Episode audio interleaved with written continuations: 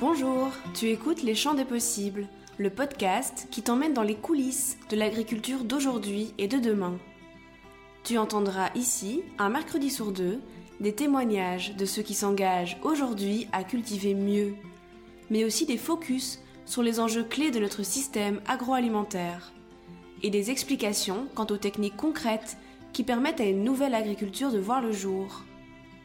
Si cela t'inspire, et que tu souhaites mieux comprendre les dessous de notre alimentation, que des sujets comme la permaculture, le glyphosate, les néopaysans ou la biodynamie t'intéressent, alors ce podcast est fait pour toi. Il te permettra, je l'espère, de faire les meilleurs choix possibles, éclairés, durables et surtout engagés. Alors, bienvenue à toi, je m'appelle Lou, je suis ton hôte et je te souhaite d'ores et déjà une très belle écoute.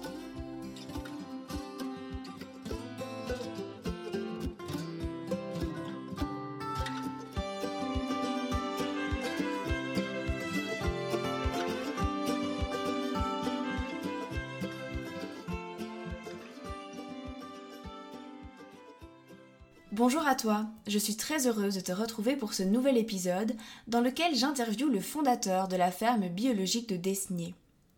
Jean-Cédric Jacquemart a en effet accepté de prendre la parole à mon micro et je pense que cet entretien va beaucoup te plaire.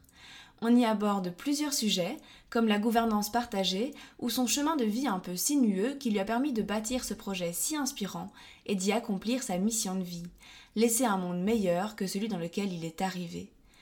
Mais le thème central de cet épisode, c'est la permaculture, qui est aussi d'une certaine façon le centre du petit monde de Desnier. Alors, si tu penses que la permaculture n'est applicable qu'au potager, je te conseille d'écouter Jean-Cédric qui nous explique toutes les facettes et la globalité de cette véritable éthique de vie. Bonne écoute!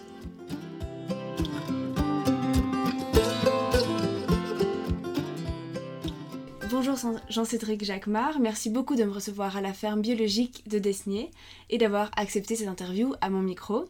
Alors pour ceux qui ne te connaissent pas encore, est-ce que tu peux euh, te présenter, me dire qui tu es et ce que tu fais dans la vie? Bonjour euh, Lou, moi c'est donc Jean-Cédric, je suis le fondateur de la ferme de Desnier et aussi le cofondateur de la coopérative Le Petit Monde de Desnier. Et ici, aujourd'hui, à la ferme, je suis un observateur euh, plutôt euh, je, suis passé un peu dans l'ombre et dans les coulisses du projet. Et on m'appelle ici l'embellisseur, c'est une de mes fonctions. Donc l'embellisseur de la ferme, c'est celui qui veille à ce que la ferme reste toujours euh, poétique euh, et harmonieuse. Et je suis aussi conseiller au niveau du conseil d'administration de la coopérative. Et parallèlement à ça, je co-dirige un bureau de design en permaculture. Ok, donc ça fait beaucoup de casquettes, tout ça. Euh, mais je voudrais savoir aussi euh, d'où est venu en fait de à la base ton engagement dans ce domaine? Quel a été le déclic pour toi pour euh, commencer à bâtir ce projet en fait et à t'intéresser à l'agroécologie et de manière plus générale à la transition écologique en fait? En réalité, il s'agit d'un parcours, euh, plutôt d'une trajectoire de vie. Euh, je suis un enfant euh, de la campagne. Je suis, né, à Bruxelles, mais j'ai vécu toute ma jeunesse dans le Brabant flamand. Donc à l'époque, c'était encore, pas encore des banlieues bruxelloises. Et comme à cette époque-là, je n'avais pas accès à la télévision, mes parents m'interdisaient la télé, j'ai passé toute ma jeunesse dans les jardins, euh, dans les bois, puis j'ai fait du scoutisme, donc j'étais sensibilisé très très tôt, très jeune à la nature, et ça m'est toujours resté. Et quand je suis parti vivre en ville, je me sentais pas dans mon élément, et donc j'ai toujours eu ce, rêve de m'extraire de la ville et de retourner vivre à la campagne. Le deuxième euh, facteur de, de, retour à la nature, c'était des questionnements personnels que je me suis posé lorsque j'habitais en ville c'est suis-je capable de me nourrir en ville en cas de problème d'approvisionnement? On avait eu euh, à l'époque déjà deux grands phénomènes qui m'avaient, euh, disons, attiré l'attention. C'était une grande grève des routiers français qui fait qu'à Bruxelles, de mémoire c'était dans les années 80, les magasins avaient été vides en trois jours à Bruxelles puisque l'Hexagone était à l'arrêt. Déjà, je m'étais euh, posé quelques questions. Et la deuxième, c'est lorsqu'il y a eu le grand Chablis, la grande tempête de décembre 1999 en France, qui était la tempête du siècle puisque cette tempête a euh, été une tempête avec des rafales à plus de 300 km/h, qui fait que la France, euh, des morceaux de France sont restés dans le noir pendant plus d'une semaine, voire dix jours. Euh, je me suis dit, oula, est-ce que je suis capable de vivre en ville, en hiver, sans électricité? Comment je fais pour manger, comment je fais pour me déplacer, comment je fais pour téléphoner, etc. Et donc voilà, ce sont des, questions que, qui me taraudent depuis une vingtaine d'années. Et puis un jour, mon père, il y a déjà huit ans de ça, mon père m'a parlé de ce mot magique qui s'appelle la permaculture. Et le mot j'ai senti une énergie dans ce mot et je m'y suis intéressé. Et donc voilà un petit peu les, déclencheurs qui m'ont permis de, cheminer, de modifier ma vie professionnelle et privée. Et puis lorsque je suis devenu papa, ah, je me suis dit, mais qu'est-ce que je vais laisser à mes enfants? Euh, J'ai consommé peut-être à moi tout seul quelques planètes en termes de ressources. Est-ce que c'est juste? Est-ce que c'est éthique? Et donc l'éthique est aussi un sujet qui m'a toujours intéressé lorsque j'ai créé ma première entreprise il y a déjà une trentaine d'années. Et finalement, en mélangeant tous ces éléments et en le lançant des dés sur la table, je me suis dit, ok, là, il va peut-être falloir que je me réaligne beaucoup plus par rapport à des valeurs qui m'animent et, peut-être reprendre la trajectoire de qui je suis profondément. Mhm. Tu m'as aussi parlé euh, tout à l'heure euh, du fait que tu avais passé un temps de ta vie à travailler dans le domaine de la location de maisons de vacances ici euh, en Belgique et même dans cette région, je pense. Pourtant, tu en es revenu. Tu es venu ensuite venu t'installer ici à la ferme. Comment s'est passée cette transition? Quelles sont les étapes que tu as traversées pour opérer un tel changement de vie en fait? En fait, le, ça a été, vous savez, j'ai envie de dire, dans la vie, quand on n'a pas intégré certaines boucles, elles reviennent.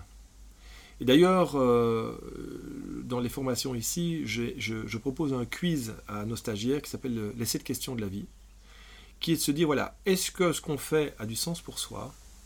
Est-ce que pourquoi je vis en fait? Est-ce que je vis pour gagner du fric ou je, vis pour autre chose? Je crois que c'est lié à notre système d'éducation où en fait on cherche à gagner notre vie. Eh bien, je pense qu'en fait, on pourrait euh, inverser le sablier et faire exactement le contraire. C'est faire ce qu'on aime et gagner sa vie avec. Ça change tout. Euh, donc, ce qui s'est passé, c'est que je travaillais dans une entreprise, pour une entreprise dont la seule obsession de ses actionnaires et ses fondateurs, c'était de faire un maximum de chiffres, dont le but était de vendre l'entreprise et de devenir riche. Ils l'avaient déjà fait une fois, et ils étaient repartis pour un second tour. Et quand travaillé dans cette entreprise, euh, c'était euh, ma 25e année de carrière d'entrepreneur, je me suis dit, voilà, il y a une partie du métier que j'aime bien, mais euh, je suis comme dans une entreprise où la seule obsession de, mes, de ces actionnaires, c'est de faire de l'argent. Et ce que j'avais observé, c'est que dans cette entreprise, tout le monde partait en burn-out, les gens s'épuisaient, et que moi je commençais à m'épuiser aussi. Et je me suis dit, voilà, euh, est-ce que je vais pouvoir tenir comme ça encore quelques années? La réponse était non. Et donc je voyais déjà moi-même l'échéance, euh, j'étais très conscient que si je ne mettais pas un terme à la relation professionnelle de cette entreprise, j'allais moi-même soit faire un infarctus, un accident, euh, une maladie, un méga burn-out, etc. Et donc j'ai un jour pris la décision de, de me retirer de ce groupe. Ça a été très très compliqué, ça a été un combat juridique et qui, qui finalement s'est bien terminé dans le sens où finalement j'ai pu euh, ne pas perdre trop de plumes financières à la sortie, j'avais quand même construit une activité importante. Néanmoins, ça m'a mis euh, sur le carreau pendant un an, euh, j'ai été vidé de mon énergie pendant un an. J'ai vraiment fait un méga burn-out, post-démission si je puis dire, et je me suis dit waouh, c'est quand même une grosse claque, je souhaite ça à personne, et donc je ne me suis pas respecté. Je ne me suis pas écouté, je ne me suis pas respecté. Bon, c'est pas grave, voilà, c'est une expérience de vie. Qu'est-ce que je vais faire maintenant pour ne plus vivre ça et trouver vraiment une vie qui, fasse sens, me rendre utile pour quelque chose et gagner ma vie normalement? Euh, le but n'étant pas de m'enrichir, mais d'avoir une vie qui permette d'assumer l'éducation de mes enfants, etc. Et, et c'est ça qui était le déclencheur d'ailleurs de mon projet et de mon retour à la Terre c'est de me dire, je n'aurai même plus la capacité physique et mentale de revivre ça encore une énième fois. Et donc voilà, ça a été une piqûre de rappel. C'était simplement de me dire, mais en fait, dans la vie, il y a, c'était un changement de paradigme de, de, croyance, de se dire, en fait, non, qu'est-ce que j'ai envie de faire et comment je vais être rémunéré pour ça. D'ailleurs, c'est un outil que je travaille aujourd'hui dans les formations ici à la ferme, c'est d'apporter cet outil de créativité existentielle à nos stagiaires, c'est de dire, est-ce que vous savez que vous avez le droit de gagner votre vie en faisant quelque chose qui non seulement est utile, qui vous met en joie, et en plus qui respecte les écosystèmes. C'est tout simplement génial, quoi. Mhm. Et on peut tous le faire.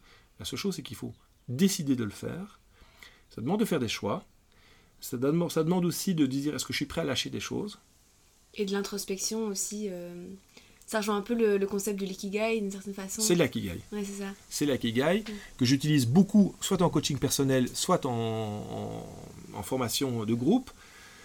Et euh, d'ailleurs, chaque année, je le ressors, mon ikigai personnel, et je le recalibre. Je me dis, est-ce que je suis encore dedans? Est-ce que je peux l'améliorer? Donc l'ikigai, pour ceux qui ne connaissent pas, Oui, c'est euh, c'est une, un mouve- enfin, c'est une technique japonaise qui est l'art de la joie de vivre et de la raison d'être. Et donc concrètement, c'est l'assemblage, c'est trouver un centre. C'est ça, c'est souvent représenté par euh, trois cercles qui s'entrelacent. En fait, il y en a quatre en réalité. Il y en a un qui est ce qu'on fait naturellement relativement facilement. Donc, ça fait partie de nos aptitudes innées. On a tous des talents, euh, souvent qui sont bridés, inhibés par euh, notre milieu culturel et par notre éducation. Mais c'est en nous. Et d'ailleurs, au plus on le refoule, au plus ça va ressortir sous, une forme ou l'autre, euh, par une pathologie autre. Euh, et, donc, souvent, ça ne demande qu'à ressortir d'ailleurs. Donc, nous, ici, ce qu'on fait, c'est qu'on encourage l'émergence de ces talents ou la reconnaissance de ces talents. Le deuxième critère, c'est ce qu'on aime faire, tout simplement. C'est ce qui nous met en joie, dans lequel on. Voilà, on- Et ça peut être extrêmement large, ça peut être dans le faire et dans l'être. Le troisième pôle, c'est, euh, selon nous, de quoi le monde aurait besoin. Et donc, finalement, c'est. Mais qu'est-ce qu'on peut faire pour, apporter quelque chose au monde avec nos talents intrinsèques et en aimant ce, ce que nous faisons? Et donc finalement, au final, recevoir une, recevoir une rétribution pour ça, qui peut être sous plusieurs formes, qui peut être financière, qui peut être en échange, ou financière troc, etc. Maintenant, on est dans un monde aussi, il y a une sorte de, de monde de bisounours, où on se dit en fait que l'argent doit disparaître. Ben, Jusqu'à présent, il est toujours là. Et justement, c'est un sujet que j'enseigne d'ailleurs dans des cours de conception en permaculture, paradoxalement pas chez nous, mais ailleurs, chez des collègues, qui s'appelle l'énergie monétaire. C'est en fait, l'argent, c'est ni bien ni mal, mais il serait peut-être temps qu'il serve à des choses essentielles pour les communs, et pas pour une poignée de personnes qui en fait impactent euh, les ressources au détriment finalement ben, de la biosphère et des générations futures. D'ailleurs, en fait, ce projet-ci, pour faire une, une- un- un- une sorte de conclusion par rapport à la mission de la ferme de Desnier, mais qui est la mission collective et individuelle, c'est qu'ici on est tous des individus sur un projet collectif et sur une terre, c'est de se dire qu'est-ce que nous allons laisser aux autres? En fait, notre préoccupation, c'est que nous puissions nous avoir une vie en bonne santé physique, psychique jusqu'à la fin de nos jours, mais aussi pour les autres. Et donc c'est vraiment de revenir à une vision simplement complètement universelle, pérenne, de laisser aux générations futures une terre en aussi bon état, voire en meilleur état que celle que nous avons reçue à notre naissance. Et donc en fait c'est d'œuvrer à, euh, à, à freiner cette machine infernale dans laquelle nous sommes, et en fait en proposer une autre. En fait c'est ça qu'on aime bien, d'ailleurs que j'aime beaucoup avec Rob Hopkins, le pape de la transition, c'est de travailler les imaginaires, parce que moi, en tout cas, ma croyance personnelle, mais je pense qu'elle est partagée par de plus en plus de monde, c'est que le monde de demain existera. Donc le monde de demain, joyeux, euh, en équilibre et respectueux, existera que si on l'imagine. Si on l'imagine pas, malheureusement, il est peut-être pas aussi, euh, aussi sympa que celui que nous voudrions. Et je pense aussi que ça rejoint un peu ce que tu dis, qu'on a toujours été habitué en fait à adopter une vision à court terme des choses sans jamais vraiment se questionner et se projeter même sur ce qu'il y aura après notre vie, après nous en fait. Et peut-être qu'intégrer une vision à long terme dans nos projets ou dans nos rêves ou dans ce qu'on souhaite réaliser, ça permet aussi de s'interroger sur des domaines en fait, que ce soit euh, la résilience, la transition, etc. Je, je peux, je peux ajouter une chose à ce propos? Bien sûr. Une anecdote à propos de la vision. La permaculture prône une vision, j'ai envie de dire, infinie en termes de termes. Il n'y a pas un terme. C'est ce qu'on fait, c'est pour. Enfin, je veux dire, ici, quand on plante des arbres, c'est pour 50, 100, 200 ans, 300 ans. Donc c'est pour, c'est pour longtemps. Si les anciens n'avaient pas planté des chênes et des hêtres, on n'aurait pas du bois de chauffage, on n'aurait pas des poutres dans les fermes et les maisons. Heureusement qu'ils l'ont fait. Donc en fait, c'est comme les bâtisseurs de cathédrales. Pour moi, le permaculteur, c'est un bâtisseur de cathédrale. Il ne verra pas la cathédrale terminée, mais il sait pourquoi il le fait. Et ce qui est très marrant dans notre société, c'est que on est capable de se projeter dans le futur pour nos vacances. On est capable de projeter déjà l'année prochaine, je vais partir à tel endroit, je vais même mettre de l'argent de côté pour partir à tel endroit. Mais on ne se pro- projette pas toujours dans le futur de comment on va vivre dans le futur. C'est très très drôle. En fait, parfois, on ne gère pas les bonnes priorités. Et euh, c'est assez comique. Ou bien alors, on se projette sur le, à 40 ans, je vais devenir rentier, c'est quelque chose que j'ai beaucoup entendu. Mais c'est une illusion totale parce que euh, d'abord à 40 ans, euh, on sera peut-être pas rentier. Et puis à quoi ça sert d'être rentier d'abord? C'est une vraie question. Euh, parce que ça sera toujours au détriment de quelque chose, me semble-t-il. Ou alors il faudrait que si c'est pour devenir rentier, mais que l'argent soit réinjecté dans le système au profit des autres, alors c'est super. Moi j'ai envie de dire aux rentiers, les amis, le sens de votre vie, c'est que votre argent aille dans l'utilité des communs. donc chacun a sa place, mais l'argent doit circuler. Mhm. S'il ne circule pas, c'est comme l'eau. Si elle croupit, elle sent mauvais. Et pour moi, l'argent, il doit circuler aux bons endroits. Et donc, c'est avoir cette vision, et c'est ça qui, je trouve, très paradoxal. On se projette pour des choses qui sont. Alors, je ne dis pas que les vacances, c'est futile, mais on se projette sur des vacances, mais on ne se projette pas sur ce qu'on va laisser aux autres. Une fois plus, ça travaille le pétale, puisque la, la fleur de la permaculture, c'est cette pétale. On n'en a pas parlé, mais on parle souvent du pétale agriculture, euh, jardinage, euh, soins à la nature, mais il y a quand même le pétale euh, habitat, qui est un sujet rien qu'en lui-même, qui est colossal. La résilience de l'habitat, on en est super loin. Euh, mais c'est aussi éducation, santé, culture, économie foncière. Ce qui est génial, c'est que j'ai envie de dire à ceux qui l'ignorent, permaculture, économie, c'est totalement lié. Donc c'est-à-dire que l'argent a une place à prendre au profit de l'éthique qui reste au centre. Et puis, euh, il y a euh, le dernier, c'est la gouvernance. Et donc, franchement, quand on prend tous ces pétales, c'est les activités humaines. Euh, donc, c'est de dire, mais voilà, en fait, c'est ça qu'on doit bâtir. C'est un monde qui offre des perspectives quand même réjouissantes aux générations émergentes, à qui vraiment on a une responsabilité, franchement, de, j'ai envie de dire, morale, euh, de, de, perspectives quand même, euh, voilà, porteuses d'espoir. Et, et c'est à ça que je modestement, j'essaie d'œuvrer ou j'œuvre euh, au quotidien ici au sein de ce projet. Pour nos auditeurs, je, mettrai dans les ressources la, fleur de la permaculture dont tu parles pour avoir un visuel, ce sera encore plus simple. Euh, encore une chose par rapport à la permaculture, vous réalisez ici à la ferme de Desnay plusieurs formations, mais également des formations en design euh, de la permaculture et je pense aussi que c'est en introduction à la permaculture. Oui. Est-ce que tu peux m'en dire plus sur ces deux formations? Qu'est-ce que vous proposez là-dedans? Alors pour, ceux qui veulent vraiment euh, sortir de l'aspect mental de la permaculture, et je vais juste faire un petit clin d'œil, euh, personnellement je suis sorti des réseaux sociaux sur la permaculture, je n'y vais plus, parce qu'en fait c'est très réducteur. Donc j'ai envie de dire, si vous voulez vraiment découvrir la permaculture, c'est pas spécialement sur les réseaux sociaux que vous allez l'apprendre. En fait, il y a cette croyance que la permaculture, ça s'apprend dans les livres et les vidéos. Oui, en partie. Mais ça s'apprend dans l'action et dans l'incarnation, ça s'apprend sur le terrain. Et, euh, et ça s'apprend quand on est vraiment dans le mouvement. Et en plus, la permaculture humaine, ça s'apprend pas dans la tête, c'est comme la communication non violente, ça s'apprend pas dans les bouquins, ça s'apprend dans la pratique. Donc, pour ceux qui ont envie d'explorer, de découvrir, ou d'en savoir plus, il y a plusieurs moyens de le faire. Soit déjà un week-end d'initiation à la permaculture, c'est deux jours, Ici, on en fait à la ferme, il y en a un peu partout dans le monde, hein, mais ici à la ferme, on propose un week-end où vous allez, on va soulever un coin de voile sur l'éthique, les valeurs, les principes de conception et appliquer dans la ferme, concrètement, comment ça se passe, avec aussi euh, un partage d'expérience, un retour d'expérience, l'enseignement de nos erreurs, euh, et puis aussi euh, ben, l'importance du groupe, l'importance de la force du groupe, l'importance du lien social. Et pour ceux qui sont vraiment qui ont envie d'en savoir plus, qui veulent être des, acteurs de transformation, que ce soit au niveau de leur vie, au niveau de leur futur métier ou de leur métier, il y a le cours certifié de 10 jours, qui est le module qui a été inventé par Bill Mollison il y a plus de 30 ans, que nous appliquons ici, et qui est, euh, qui est vraiment l'acquisition des outils de design en 10 jours. C'est une aventure humaine absolument extraordinaire, dans un cadre quand même assez sympa, et qui, comme dit Bill Mollison, it's a life-changing thing. C'est vraiment un... Déjà le week-end d'intro, je vois déjà des, des beaux retours d'expérience des gens euh, au niveau de leur vie d'ailleurs, c'est assez impressionnant. Et le, cours de 10 jours, là, moi je vois des gens faire des changements de vie absolument incroyables, des projets extraordinaires, parce que notre vocation aussi, c'est de former les, les, facilitateurs et les entrepreneurs du changement de demain.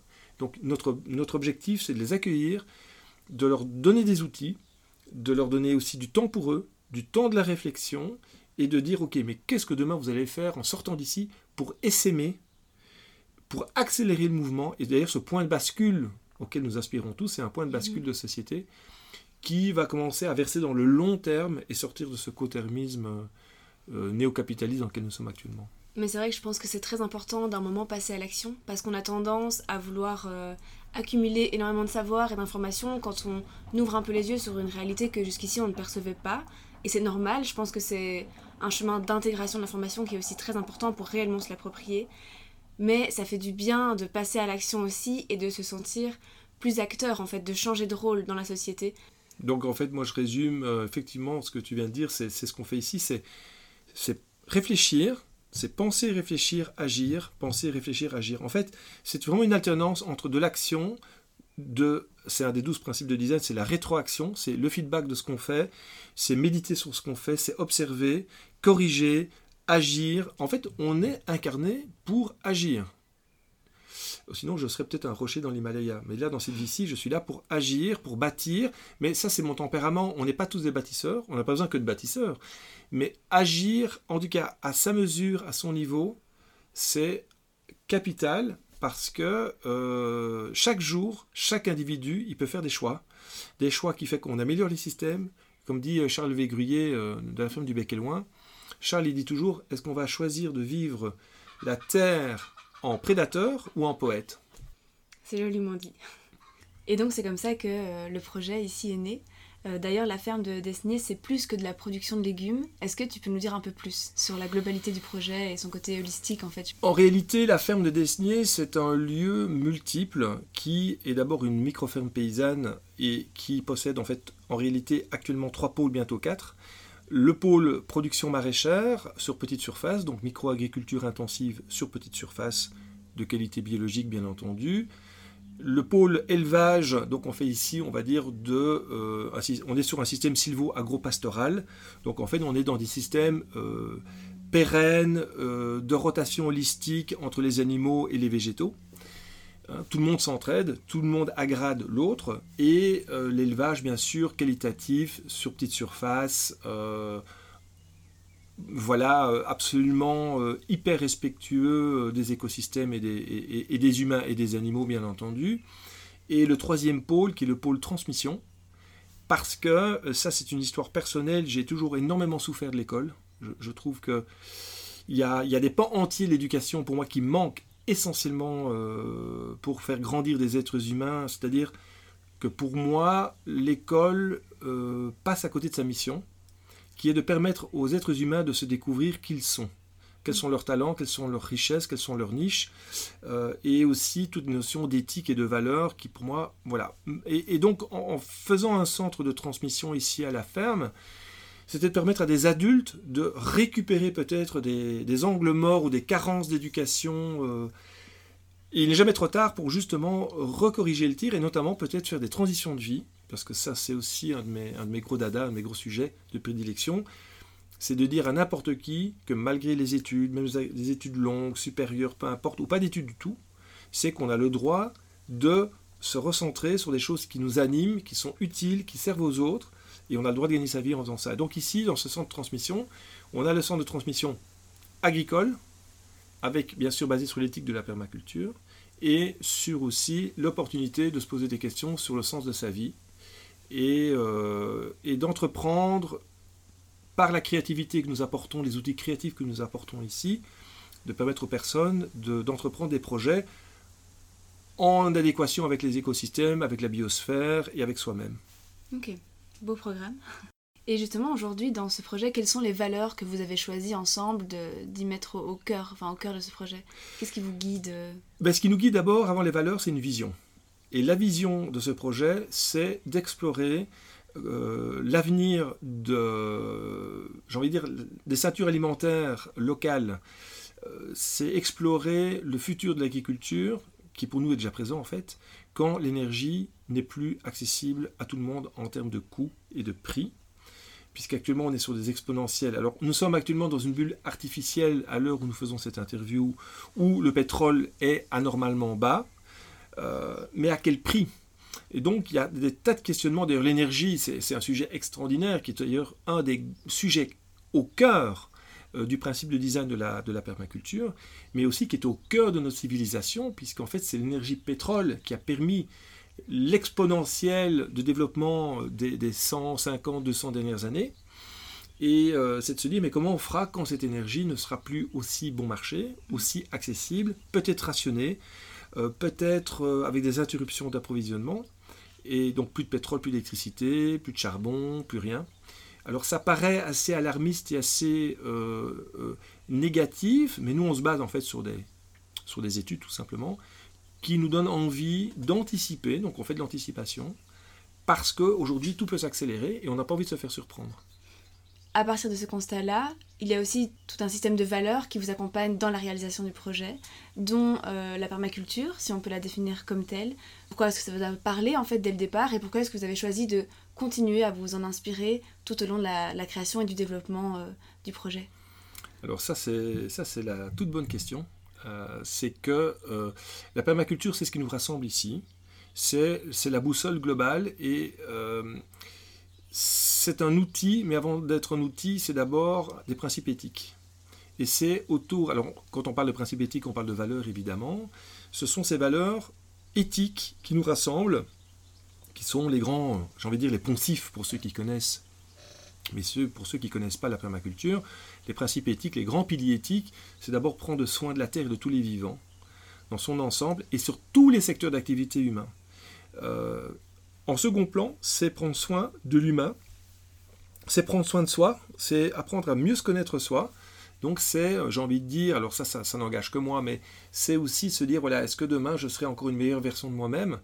Et c'est aussi de prendre soin de ceux qui nous entourent. Donc on est sur des principes de solidarité, d'empathie, euh, de complémentarité. Et puis il y a le troisième principe, qui est plus vaste, qui est plus large, dépendant de à quel fondateur de la permaculture on s'adresse, mais en, règle générale, c'est notre impact sur les ressources et c'est euh, le partage d'une forme d'abondance. C'est euh, c'est peut-être pas exprimé tel quel, mais c'est aussi de pouvoir, si on veut être en équilibre avec les écosystèmes, c'est en fait vivre peut-être plus dans une vie qualitative que quantitative, et paradoxalement peut-être c'est d'aller vers, vers une, davantage de sobriété. Mmh et de réduire notre empreinte euh, à la portion congrue. Justement, tu parlais euh, des fondateurs de la permaculture. Est-ce que tu peux m'en dire un peu plus sur euh, l'historique? Où est-ce qu'elle est née? Comment et, quand En fait, comment ça s'est passé? Alors, les, cofondateurs de la permaculture euh, en tout cas contemporaine et enseignée telle qu'elle est enseignée aujourd'hui, parce qu'on parfois on attribue la permaculture à, d'autres personnes, mais je veux dire la manière dont elle a été structurée, euh, bah là il n'y a, pas photo, c'est Bill Mollison et David Tomgren. Bill Mollison étant le professeur de, David Tomgren, qui sont deux Australiens, qui d'ailleurs Bill Mollison avait été interpellé par, par cet étudiant euh, extrêmement clairvoyant sur des limites de système et ils se sont posé des questions déjà dans les années 70, donc c'est vraiment des gens qui étaient précurseurs sur en fait une observation euh, assez affligeante que l'agriculture, même en Australie bien sûr, dans ces années-là, comme chez nous, euh, détruisait les écosystèmes et surtout était extrêmement gourmande en énergie fossile et en intrants chimiques de synthèse. Ils se sont dit mais comment est-il possible qu'on puisse faire cela en sachant que les écosystèmes sont abondants naturellement? Et donc en fait ils ont vraiment fait une recherche au départ sur l'agriculture et ensuite, ils se sont ouverts en fait à la logique systémique qui est, mais en fait, c'est pas que l'agriculture, c'est la manière dont nous vivons la planète, dont nous l'habitons. Et ils ont développé en fait des principes de design, notamment euh, David Holmgren a développé 12 principes de design qu'on applique lorsqu'on conçoit un écosystème euh, pérenne, donc avec une vision à très long terme. Et Bill Mollison, qui d'ailleurs pour la petite euh, anecdote a reçu un prix Nobel alternatif pour son œuvre, a écrit un livre notamment qui s'appelle le, Designer's Guide euh, en permaculture, qui est une bible de plus de 1000 pages dans laquelle il y a tout. Euh, d'ailleurs, euh, mon, mentor australien Jeff Lawton, meilleur ami de Bill Mollison, donne cours sur base de ce livre qui malheureusement n'existe qu'en anglais. C'est vraiment, c'est une bible. Hein. je ne sais pas qui va s'attaquer à traduire cela. Et j'ai envie de citer d'ailleurs la phrase de, Bill Mollison qui dit que dans un monde de plus en plus complexe, les solutions sont honteusement simples. La permaculture, on en entend beaucoup parler aujourd'hui, on la colle, c'est une étiquette qu'on colle un peu partout. Mais euh, comme tu, me l'as dit euh, tout à l'heure, c'est beaucoup plus compliqué que ça et en fait beaucoup de gens ne, comprennent pas réellement euh, ce dont il s'agit.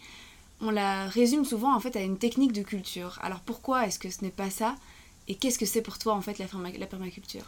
Alors, la raison, tout d'abord, la raison pour laquelle la permaculture en francophonie, en règle générale, est associée à du jardinage, euh, il y a plusieurs raisons à cela. La première, c'est que la personne qui a introduit la permaculture en France l'a amené par le biais du jardinage. Et donc, en fait, on est resté calé. Je ne dis pas que c'est pour tout le monde, mais pour la majorité des gens, on est resté calé sur euh, des clichés. La permaculture, c'est l'association de plantes, c'est des buts en lasagne, euh, et on reste calé là-dessus. Alors effectivement, la permaculture s'intéresse au secteur de, du vivant, en règle générale, et d'ailleurs du biomimétisme, puisqu'on s'inspire, c'est un outil de conception bio-inspiré. Et en réalité, la deuxième raison, c'est que beaucoup de personnes en francophonie ne parlent pas l'anglais couramment.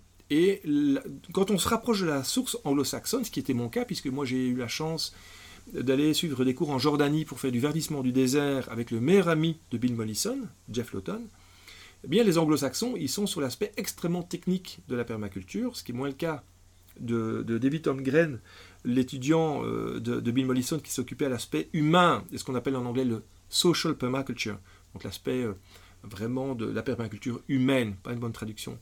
Euh, et on est resté calé voilà, sur le côté vert, agricole, etc. D'ailleurs, après ça, on a inventé dans nos pays l'agroécologie, mais en fait, j'ai envie de dire l'agroécologie quelque part, ça fait partie d'un des morceaux de la permaculture, et sans vouloir tomber dans des combats de, sémantique, on peut faire l'agroécologie extrêmement polluante. Hein.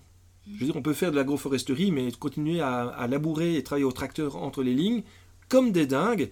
Et donc, je suis extrêmement. Euh, je, je, prends du recul par rapport à ça, et j'ai envie de dire, en fait, que la définition pour moi de la permaculture, c'est la capacité à créer des habitats humains qui sont pérennes, c'est-à-dire qu'en fait, c'est comment nous les humains, on parvient à vivre la planète en laissant un bilan qui soit neutre. Actuellement, on est en bilan négatif. Et la permaculture permet, pour autant qu'on applique les principes, de vivre sur la planète en laissant autant de ressources à la fin de notre vie que ce qu'on en a eu au début de notre vie. C'est comme ça que j'aime bien le, l'expliquer. et donc souvent quand je fais des conférences, j'explique aux gens, est-ce que chacun ici d'entre nous dans cette salle, à la fin de notre existence, nous allons laisser autant de ressources que ce qu'on en a eu au début de notre existence?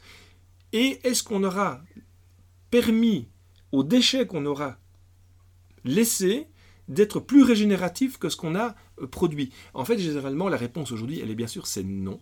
On est en bilan négatif complet, c'est-à-dire qu'on produit des déchets, euh, et pourtant dans la nature, les déchets sont revalorisés naturellement. Et donc, c'est ça qui est génial, parce qu'il y a un livre qui s'appelle Le génie de la permaculture. C'est vraiment, c'est vraiment un concept absolument génial, plein de bon sens. Et quand on l'applique, on se rend compte qu'en fait, c'est pas si compliqué que ça. C'est complexe, mais pas compliqué. Et justement, donc tu nous parlais de ces grands principes de la permaculture, il y en a 12. Comment est-ce que vous arrivez en fait à, à l'appliquer, tous ces grands principes, dans votre quotidien? Que ce soit au potager, mais aussi dans le travail d'équipe. Tu l'as dit, vous êtes devenu une coopérative, c'est gérer des humains qui travaillent ensemble, ou de manière plus singulière, à toi, personnellement euh. Eh bien, en appliquant déjà un des douze principes, c'est de faire les choses petit à petit.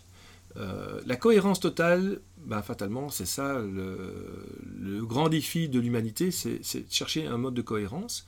Et donc ici, à la ferme de Desnier, où on va dans, on va dans une direction. Ce n'est pas un dogme absolu qu'on peut faire d'un claquement, claquement, de doigts. C'est-à-dire qu'aujourd'hui, j'utilise encore une voiture, alors beaucoup moins qu'avant, mais je ne suis pas encore totalement cohérent.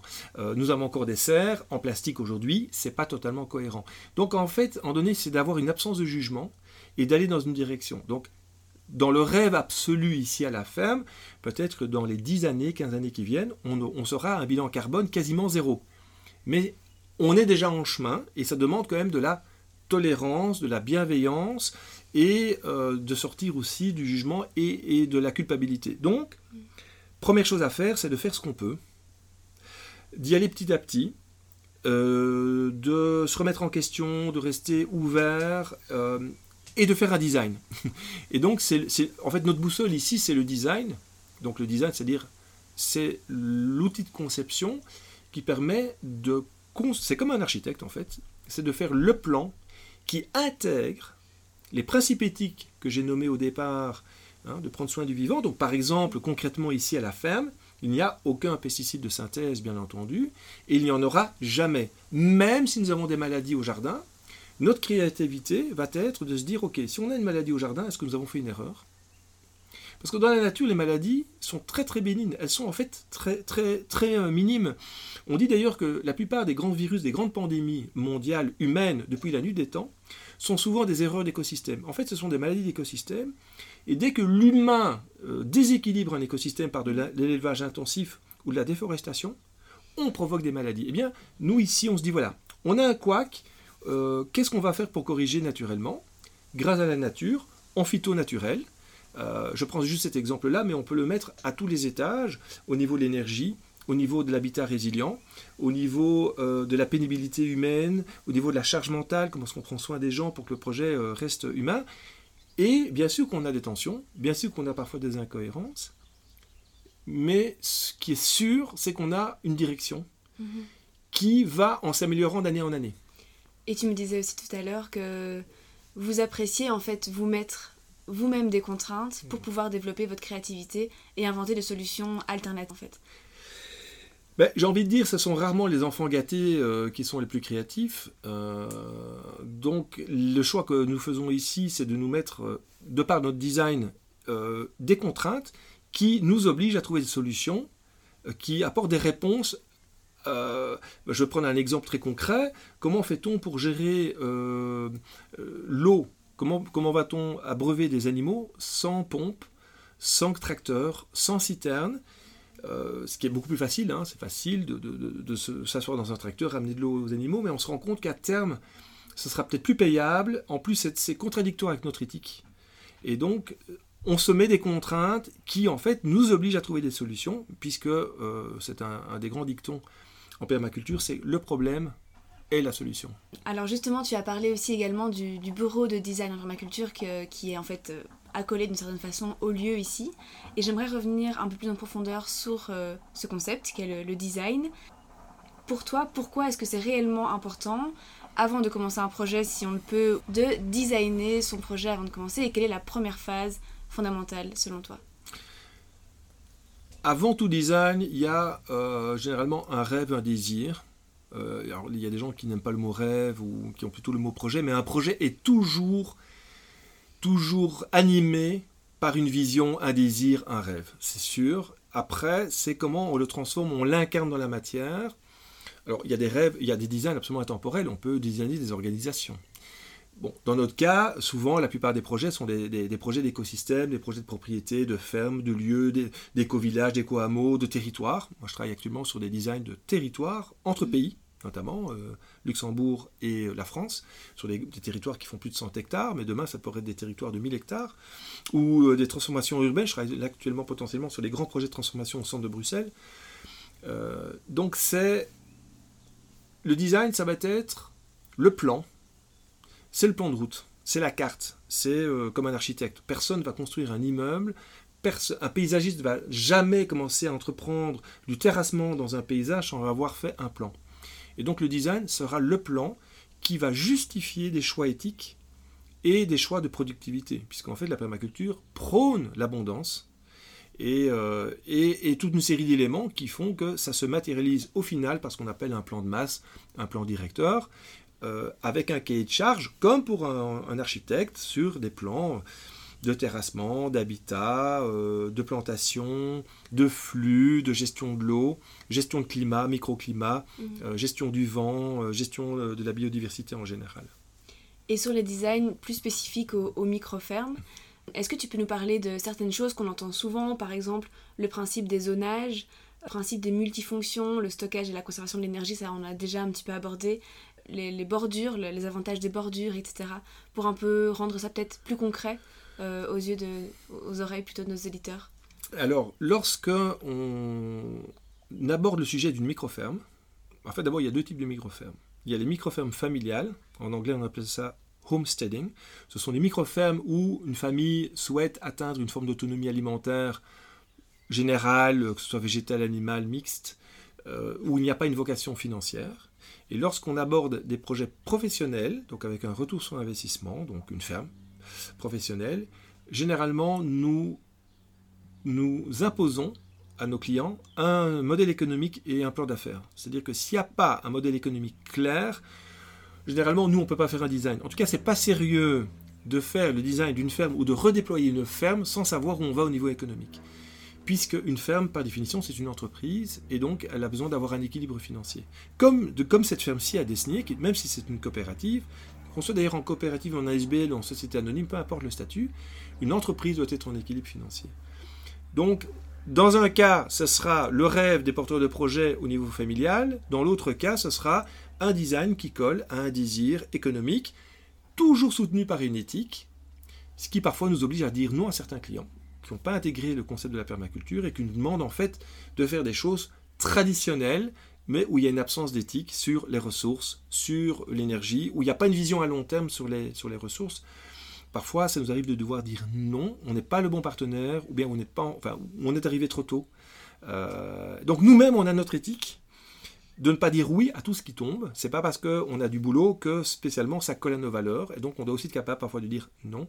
Euh, c'est pas aligné avec ce que nous on a envie de faire. Oui, c'est important. Et du coup, pour revenir un peu sur des petits exemples concrets, euh, comme ceux dont on a parlé tout à l'heure, est-ce que tu pourrais un petit peu développer Simplement, par exemple, ce que vous avez pu appliquer ici dans le design de la ferme? Je vais prendre euh, deux exemples concrets, classiques, que euh, je propose en, lors des visites pédagogiques ici à la ferme, où je, fais des quiz, où je mets les visiteurs un peu à l'épreuve. Donc je, fais de, deux, en, un quart d'heure déjà, des, des, designers en herbe. Par exemple, nous allons sur euh, le lieu de la mare, ici à la ferme, et je, demande souvent aux personnes, à votre avis, combien de fonctions à cette mare. Et donc, généralement, ce qui est assez génial dans un design, c'est que les éléments ont souvent plusieurs fonctions. Et dans le cas de la mare ici à la ferme, elle a au moins 10 fonctions cette mare. Quand on plante ici 6000 arbres, ce que nous avons fait en 5 ans, ces arbres, ils ont au moins 10 fonctions dans la ferme. Et c'est ça qui est absolument prodigieux, c'est que toutes ces fonctions se soutiennent et en fait s'amplifient en termes d'impact parce qu'elles ont été conçues de manière particulière. Donc, par exemple, ici, dans le cas de la ferme de Desnier, si tu me pointes du doigt un élément sur euh, mon plan directeur, c'est pourquoi tu as mis la roulotte ici, pourquoi tu as mis la mare là, pourquoi est-ce que les serres sont là-haut, pourquoi est-ce que la bergerie est là-bas, il y a toujours un parce que. Tout est justifié. C'est pas le fruit du hasard, c'est parce qu'il y a une justification, souvent de multifonction. C'est ça qui fait la complexité d'un design en permaculture. Souvent, les gens pensent que la permaculture, c'est facile. Ben, pas tant que ça. Euh, ça demande quand même d'avoir une vision hélicoptère au départ, macro, de comprendre les interactions, et en plus on rajoute une couche suprême là-dessus, c'est la beauté paysagère. Donc c'est la fonction au départ, et puis la beauté à la fin. Mhm. Et c'est ça qui fait la complexité, et donc qui fait que la permaculture est un mouvement systémique. Et donc, comme on dit en anglais, c'est dots to dots, c'est qu'on relie des points, qui fait qu'à un moment donné, c'est cohérent, c'est résilient. Donc résilient, ça veut dire que ça va pouvoir passer au travers d'épreuves climatiques, sociales, énergétiques, euh, et, faire que le projet en fait se maintient. Et d'ailleurs, pour la parenthèse, il est prouvé aujourd'hui qu'en cas de crise économique, le modèle des coopératives est potentiellement le type d'entreprise qui passe le mieux le stress test, la résistance d'un point de vue économique, mais qui n'échappe pas bien sûr aux tensions humaines, aux problèmes. Il y a des coopératives qui malheureusement explose en, plein vol parce que l'humain, euh, l'humain foire, mais ça c'est dans toutes les entreprises aussi. Je pense que c'est pas que le propre des coopératives. Peut-être parce qu'on a une hiérarchie qui est plate, en théorie, qui rend les choses un peu compliquées. On n'a pas cette culture en fait de coopération euh, où en fait on demande aux personnes d'être assez autonomes. Euh, mais c'est ça qui en fait, je trouve aussi sa richesse. Tu nous parlais de hiérarchie plate justement. Est-ce que tu peux un peu revenir euh, sur, ce, sur ce terme et sur en fait la gestion que vous mettez en place? Vous avez remis en question en fait le système pyramidal qu'on connaît tous dans une entreprise où il y a un patron qui décide de tout pour tout le monde et, les autres se contentent de suivre. Comment est-ce que ça se passe ici? Bah, en fait, ici, ça se passe comme ça devrait se passer, je pense, dans la plupart des projets coopératifs. C'est-à-dire qu'il n'y a pas, a pas de, on ne considère pas qu'il y ait une hiérarchie. Hein. donc chacun connaît sa fonction ou ses fonctions dans, le système comme dans une ruche finalement. Mais ça ne veut pas dire qu'il n'y a pas de leadership. C'est-à-dire que, euh, d'ailleurs, c'est un peu le mythe ou, les croyances qui euh, sont véhiculées euh, au niveau des coopératives. C'est qu'en fait, comme comme il n'y a pas de hiérarchie, il n'y a pas de patron, tout le monde décide et se doit être en consensus global. Euh, bah, c'est pas toujours vrai. En fait, moi, je crois plus dans du, vrai leadership. Il faut quand même aux manettes des gens qui prennent des décisions mais ce ne sont pas des décisions qui sont prises de manière euh, totalitaire, euh, arbitraire. Mais il y a des niveaux, degrés de décision. C'est clair qu'il y a euh, des décisions, il ne faut pas avoir un consensus pour faire des types d'achats, par exemple. On ne va pas commencer à faire un pot, pot à 30 autour d'une table pour acheter du papier ou des cartouches d'encre pour une imprimante. Par contre, il y aura, on a un système de gouvernance qui fonctionne par pôle. Avec des, on dispatche des responsabilités sur des pôles. En fait, par exemple, je prends l'exemple ici concret dans la ferme, on a le pôle élevage qui est dirigé par Renault donc Renault a une forme de liberté dans, dans, son développement, mais il connaît aussi des limites, c'est-à-dire qu'il doit lui-même aller trouver le groupe pour prendre certains types de décisions pour un aval, parce que soit ça touche à du financier, soit ça avoir un, impact paysager. Euh, mais en gros, il est autonome. Donc en fait, il n'a pas de frein. Il avance. Et comment on fait pour que ça avance? Chaque semaine, nous avons des réunions qu'on appelle opérationnelles. On se fait des topos en groupe. Et en fait, ça se passe très très bien. On a même des outils de gestion pour ça, euh, informatiques d'ailleurs, pour gérer euh, les points d'heure du jour. En fait, les réunions sont hyper efficaces. Il n'y a pas de réunionnite. Ça va très très vite. Ceci dit, ça n'empêche pas que, comme dans toute entreprise ou tout projet, on doit apprendre à se connaître, on doit apprendre les limites des uns des autres, on passe par des moments de tension. Si les tensions sont fortes, on va faire des, réunions de régulation de tension. Donc en fait, on, on libère les nœuds de tension pour pas que ça tourne en conflit. En fait, c'est ça le secret. C'est d'éviter les conflits par des réunions de tension. Et c'est normal qu'il y ait des tensions. Déjà, on a souvent des tensions avec soi-même. Donc c'est logique qu'on ait des tensions avec les autres. Et après, on n'est pas dans le monde du bisounours. Ici, à la coopérative, on a eu des moments plus compliqués.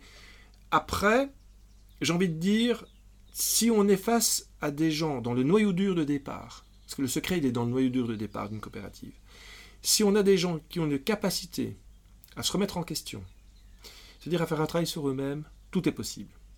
Si on est sur la guerre des luttes, si on est pardon, sur la guerre des égaux, la lutte d'égaux, ça va être très compliqué. Euh, mais par contre, si on a, on a tous des égaux. Moi j'en ai un, euh, toi tu en as probablement aussi.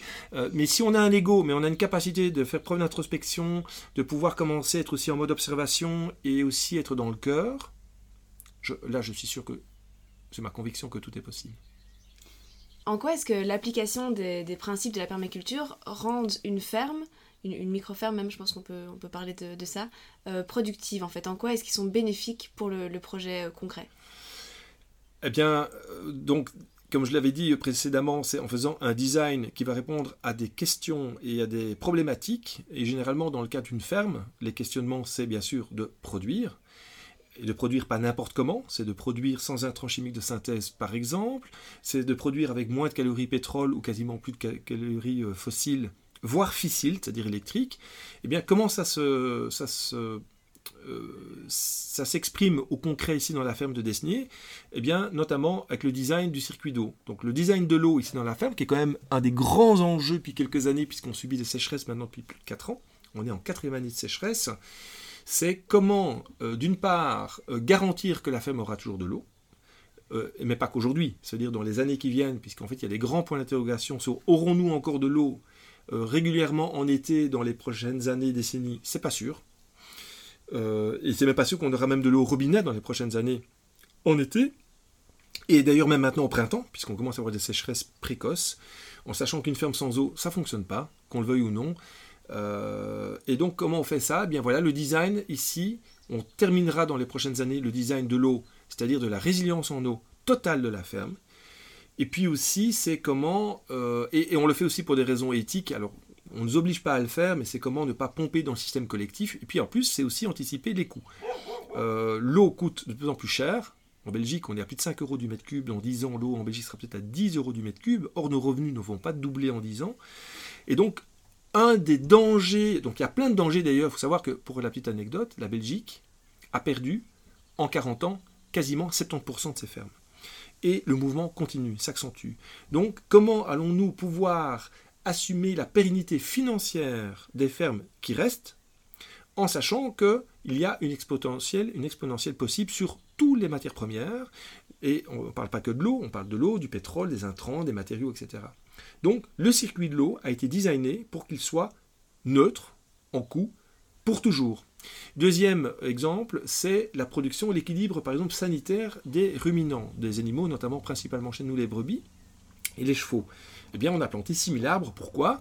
Parce que l'arbre, ici, il a une dizaine de fonctions, mais notamment de fournir aux animaux de l'alimentation équilibrée, puisqu'en fait, d'un point de vue euh, dire, éthologiques, vétérinaires, donnés à des moutons et peut-être un jour à des vaches euh, et à des brebis, donc à des chevaux, pardon, que de l'herbe, c'est une erreur agronomique, c'est une erreur alimentaire, c'est de la monoculture alimentaire, ça les rend euh, plus fragiles. Et donc les arbres servent aussi de fourrager. Et donc voilà un autre exemple pour rendre la, ferme. Donc là, on parle de l'équilibre sanitaire et de la santé des animaux. Euh, comment est-ce qu'on fait revenir notamment des, animaux qui nous aident à lutter contre les ravageurs au jardin? Les oiseaux. Comment on fait revenir les oiseaux dans un écosystème? En plantant des arbres, puisqu'en fait on ramène les insectes, on ramène les refuges, on amène de l'alimentation. Et donc en fait c'est un système qui est complètement interconnecté, pérenne, en interaction. Euh, on augmente aussi la rentabilité de, la qualité d'herbage en faisant des haies bocagères. Donc on en a planté ici quand même énormément et on va encore en mettre beaucoup. Voilà quelques exemples. un autre exemple pour augmenter par le design la rentabilité d'une ferme, c'est le temps, la gestion du temps. Alors tout le monde court après le temps, mais dans une ferme le temps est compté et donc en fait nous faisons des systèmes de gestion de flux le plus court possible pour éviter de perdre du temps, et surtout dans une ferme à vocation post-pétrole où nous, en fait, on travaille à pied, puisque la parcelle maraîchère est 100% sans pétrole, ou quasiment à 99,9% sans pétrole, il n'y a pas de machine. Tout est fait à la main, donc on optimise les flux, on optimise les distances, on optimise la... Euh, Ça rejoint un peu le, principe de, zonage, d'une certaine façon? Alors, oui, en partie, puisqu'en fait, évidemment, on a été mettre la parcelle maraîchère près de la zone est-ce que tu peux nous, le définir justement ce principe, l'expliquer un petit peu plus Alors, le, principe de zonage euh, fonctionne sur cinq types de zones. C'est la zone, donc la zone 0 est considérée comme la zone centrale où on habite, où on travaille le plus. Euh, dans un projet, on peut avoir deux zones 0. En fait, c'est, donc je vais vous donner, je vais te le donner en théorie.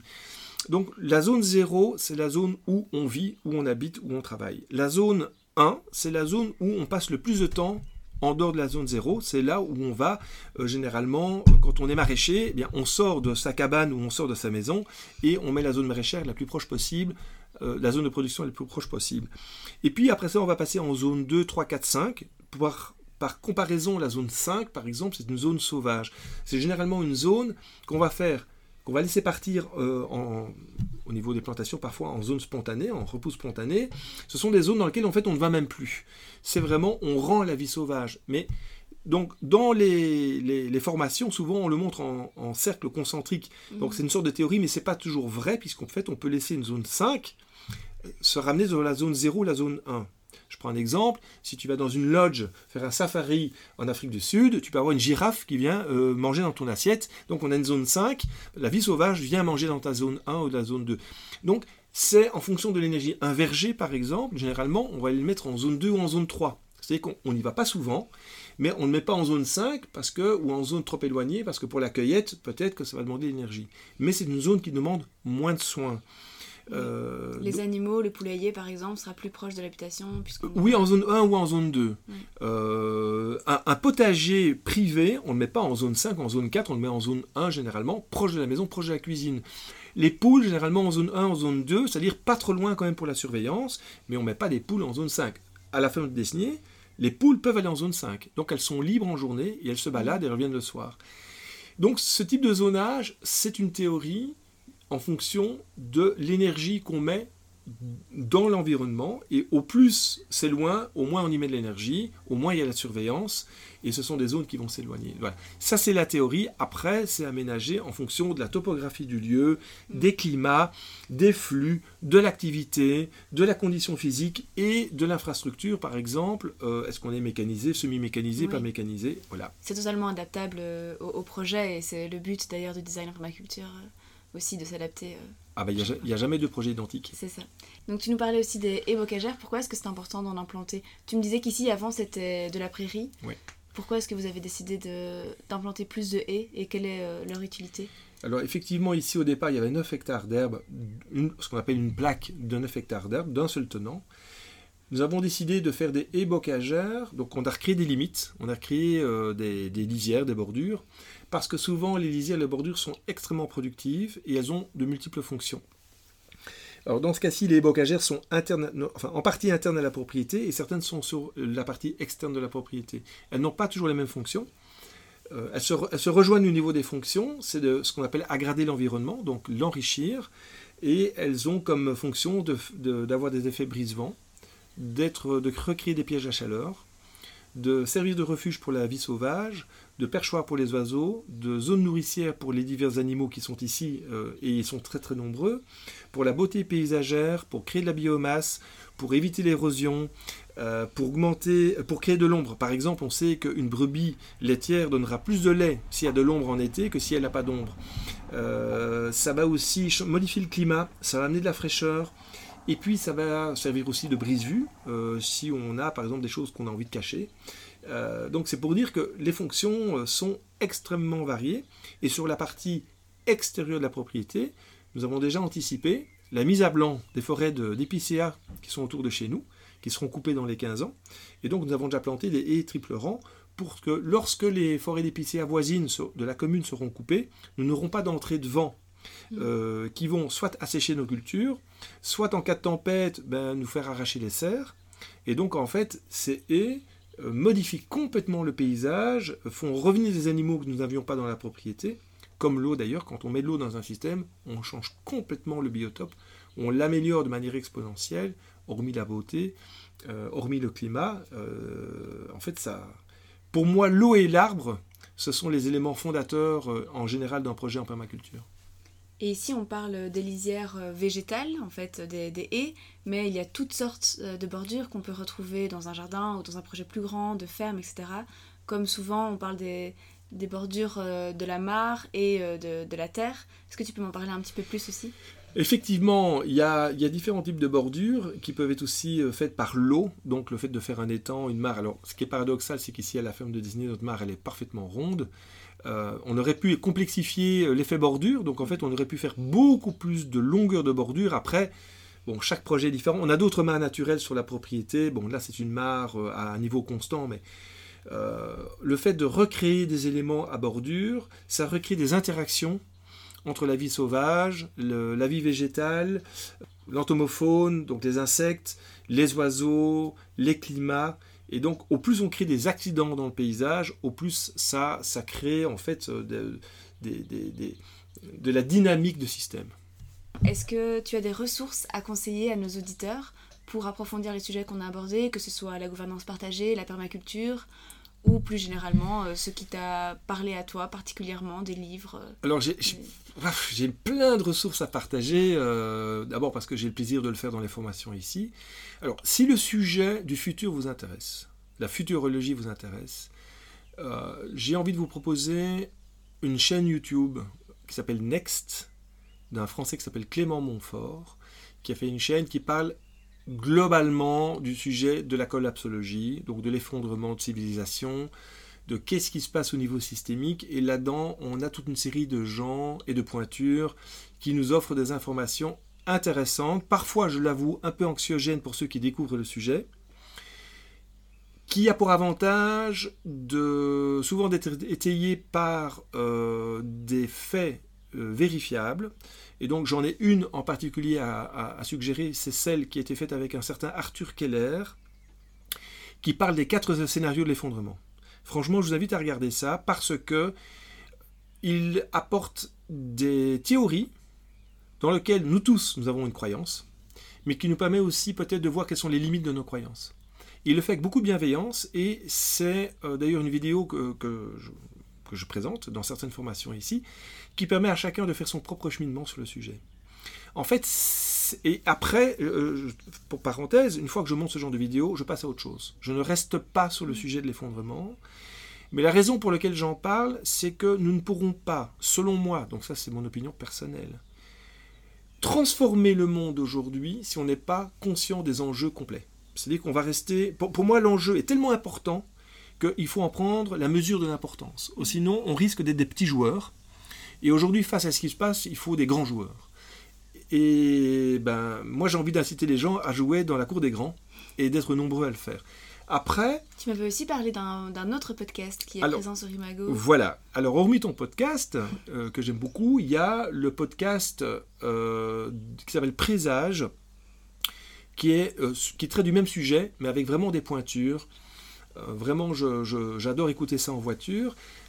au niveau film, alors il y a un film qui n'a rien à voir avec la permaculture, mais qui est un film qui parle plutôt de transformation de vie, qui m'a marqué il y a des années, c'est le film Enquête de sens. Mm. Qui, m'a beaucoup plu, qui m'a beaucoup parlé, puisque moi-même j'ai plusieurs fois dans ma vie changé de vie professionnelle, euh, changé même de paysage géographique euh, et de territoire, et de pays d'ailleurs. Il y a aussi euh, le livre de Pablo Servigne. Alors tout le monde parle toujours de son livre anxiogène qui mm. est Comment tout peut s'effondrer, mais moi j'aime beaucoup Comment peut-on nourrir l'Europe en temps de crise, qui est un livre vraiment éclairant. Sur la permaculture, j'aime beaucoup le livre de Charles et Perrine Végruy qui s'appelle Permaculture. C'est euh, Guérir la terre, nourrir les hommes.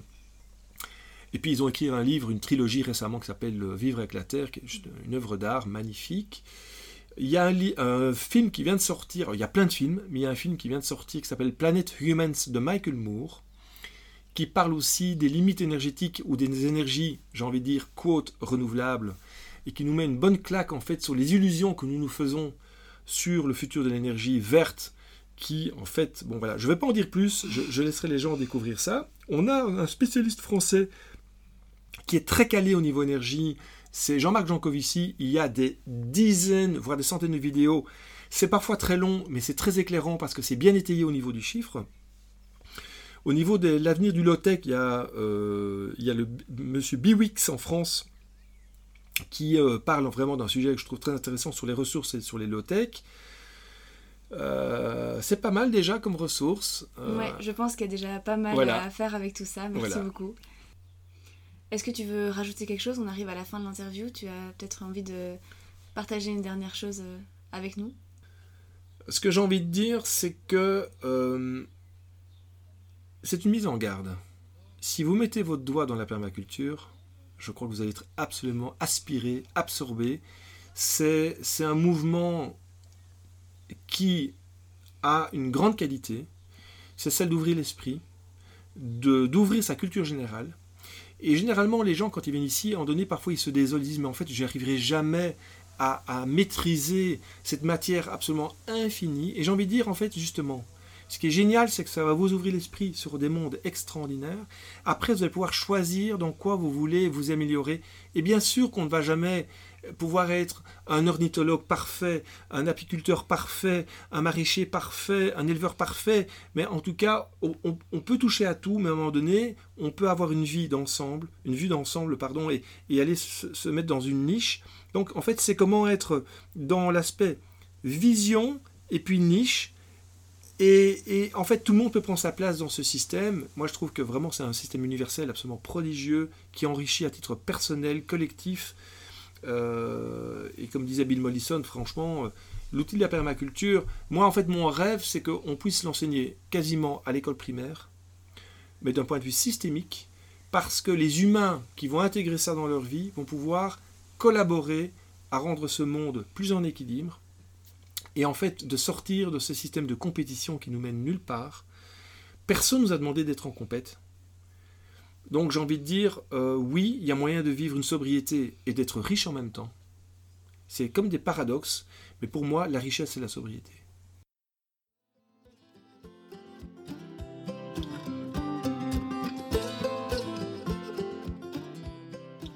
Voilà, c'est la fin de cet épisode. J'espère qu'il t'a plu et qu'il t'a permis de mieux comprendre ce qu'est la permaculture, comment peut-on l'appliquer au quotidien et qu'est-ce que cette éthique peut apporter au monde et à la société? Je remercie encore très chaleureusement Jean-Cédric d'avoir accepté mon invitation et de nous avoir partagé toute son expérience de vie riche et inspirante. Toutes les ressources qui ont été mentionnées sont à retrouver dans les notes du podcast et si tu as aimé cet épisode, n'hésite pas à le partager autour de toi et à me laisser quelques étoiles sur Apple Podcast. Tu peux également me retrouver sur Instagram pour encore plus d'infos et de bons plans. On se retrouve dans deux semaines pour un tout nouvel épisode et d'ici là, prends bien soin de toi.